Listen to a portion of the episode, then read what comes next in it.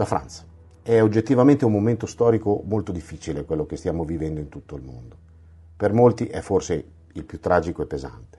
Per tantissimi, forse per la maggior parte di noi, il peso comunque, anche se sani o quasi, eh, si fa sentire. Paura, ansia, dubbi di tutti i tipi sul futuro sono tutti sentimenti più che giustificati, per l'amor del cielo, ma che fanno a gara chi fa più danno.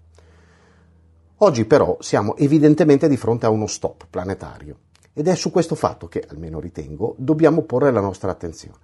È ovvio che in questo momento si è presi dalla situazione, non si aspetta altro che di vedere un calo dei contagi, ma soprattutto dei morti, ed è ovvio che tutti, ma proprio tutti non vedono l'ora di poter tornare a muoversi liberamente, abbracciare un amico, dare un bacio al nonno, all'amico, all'amica, fare la spesa in santa pace, anche passeggiare per strada nella città che più si ama, da soli o con, o con qualcuno. Questo è normale ed è pure per molti versi naturale.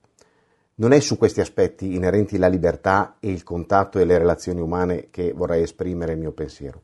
Quello su, di cui vorrei parlare è della volontà di tornare esattamente alla vita di prima, quella precedente al virus. È questo che deve essere compreso come il peggior errore che potremmo fare. Eh, ripetere lo stesso comportamento sperando che il risultato cambi è da folli, scriveva qualcuno, molto probabilmente non Einstein, ma non, non cambia nulla. La verità ha il brutto vizio di rimanere tale a prescindere da chi la dice.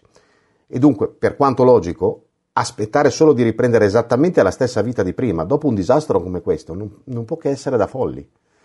Allora, attenzione, come detto prima, non sto parlando di aspetti sociali, umani, affettivi, fisici, eccetera, eccetera. Quelli, almeno secondo me, mio parere personale, è perfettamente sano e forse anche salutare volerli riprendere al più presto e puntare a riprenderli al più presto. Quello di cui parlo sono le priorità, il modo di vivere, i valori che abbiamo inseguito finora. Questo virus ci sta costringendo a fermarci.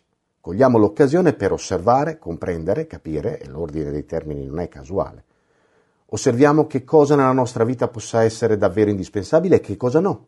Osserviamo come ci comportiamo e come si comportano le altre persone, i governi, le istituzioni, il vicino di casa, il partner, l'amico.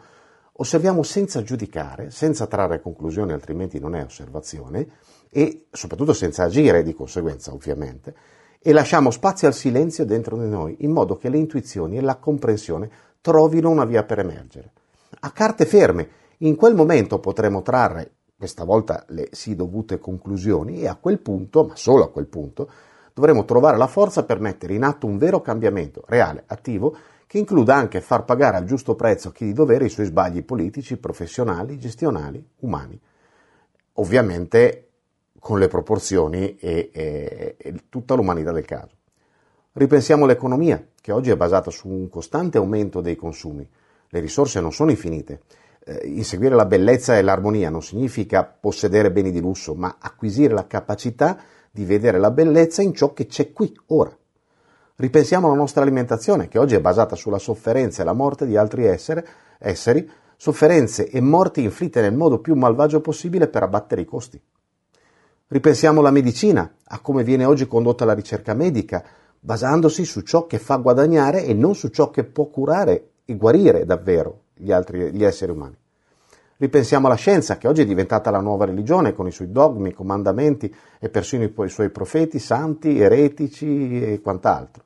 Ma soprattutto, mia idea, ripensiamo a noi stessi, alla nostra vita, a quali siano davvero i valori che ci devono guidare, a come vogliamo che sia il futuro della vita, non solo nostra, ma anche dei nostri figli e nipoti, anche perché prima o poi sarà di nuovo la nostra vita, indipendentemente da quanto ci si creda. Ripensiamo ai nostri modelli. Eh, come sia assurdo, per fare un esempio, che un ragazzo prenda a modello un cosiddetto influencer al punto da volerlo imitare in tutto, compresa la vita privata, che ne faccia il suo sogno, che faccia il suo sogno della vita di un influencer. Da genitori pensiamo a come fare perché questo stesso ragazzo apprenda da noi o anche da qualcun altro, ma per l'amor di Dio apprenda il valore dell'integrità, dell'amore, dell'onestà, della compassione. Ripensiamo a come ci rapportiamo agli altri, a quante volte li accusiamo di cose che poi mettiamo noi in atto per primi. Impariamo a voler comprendere le persone invece che a pretendere che siano loro a comprendere noi. Eh, se non mi capisci, io non ho voglia di capire con te, non ci voglio avere niente a che fare. Eh, vabbè, ciao. Impariamo a riconoscere l'amore anche quando si manifesta in un modo che per noi non è comprensibile. Non è comprensibile che quello sia amore, ma impariamo a riconoscerlo per tale, o quantomeno farci venire il dubbio che lo sia. E dopo aver ripensato a tutto questo, pensiamo a come potremo fare, non appena ne avremo l'occasione, cioè qui e ora, per fare in modo che la nostra vita cambi in rapporto a questo. Pensiamo a come cambiare la nostra vita in modo che diventi più naturale, armonica e bella, ma non in conseguenza di ciò che possediamo, bensì in rapporto a ciò che siamo. Come diceva non, non so quale saggio, dobbiamo trovare il modo di diventare ciò che siamo davvero e trasformare la nostra vita di conseguenza. A quel punto nessun virus ci farà più paura e molto probabilmente nemmeno si presenterà. Siamo ancora in tempo, siamo sempre in tempo per una cosa come questa. Non è mai troppo tardi, ma attenzione, ogni volta che rimandiamo il cambiamento, allora si diventa troppo tardi. Ecco cosa possiamo davvero fare. Scusate se è poco, eh? Ci si vede in giro, tra un po' ovviamente, ma comunque ci si vede in giro. Benvenuti su Franz Blog, canale video e podcast. Trovate questo contenuto e tanti altri su franzblog.tv in versione scritta, video e audio.